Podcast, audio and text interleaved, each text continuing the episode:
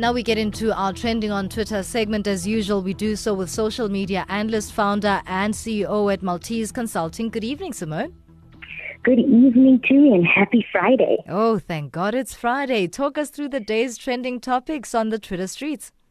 Well, Esidimeni is back on the Twitter trends list after a university in the UK suspends former health MEC Mahlangu until she clears her name regarding the deaths that happened in that hospital tragic, tragic events there. What else has been tweeted on uh, the business and political front?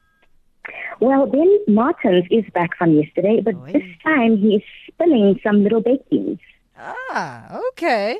Anything on sport? We know Bafana Bafana is playing this evening, and uh, we are still campaigning for the Rugby World Cup. Yes, ma'am. And it's funny because you would think Bafana Bafana would be trending, but Senegal is actually trending for that exact game. Nonetheless, we wish our boys good luck. Lastly, which fun hashtag, thread, or tweet caught your attention today?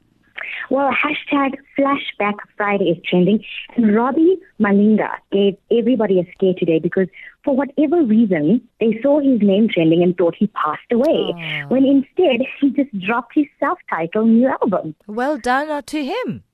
Yes. Ah, South Africans. Thank you so much for your contribution, uh, social media analyst, founder, and CEO at Malteez Consulting, Seymone Moodley, in our Trending on Twitter segment.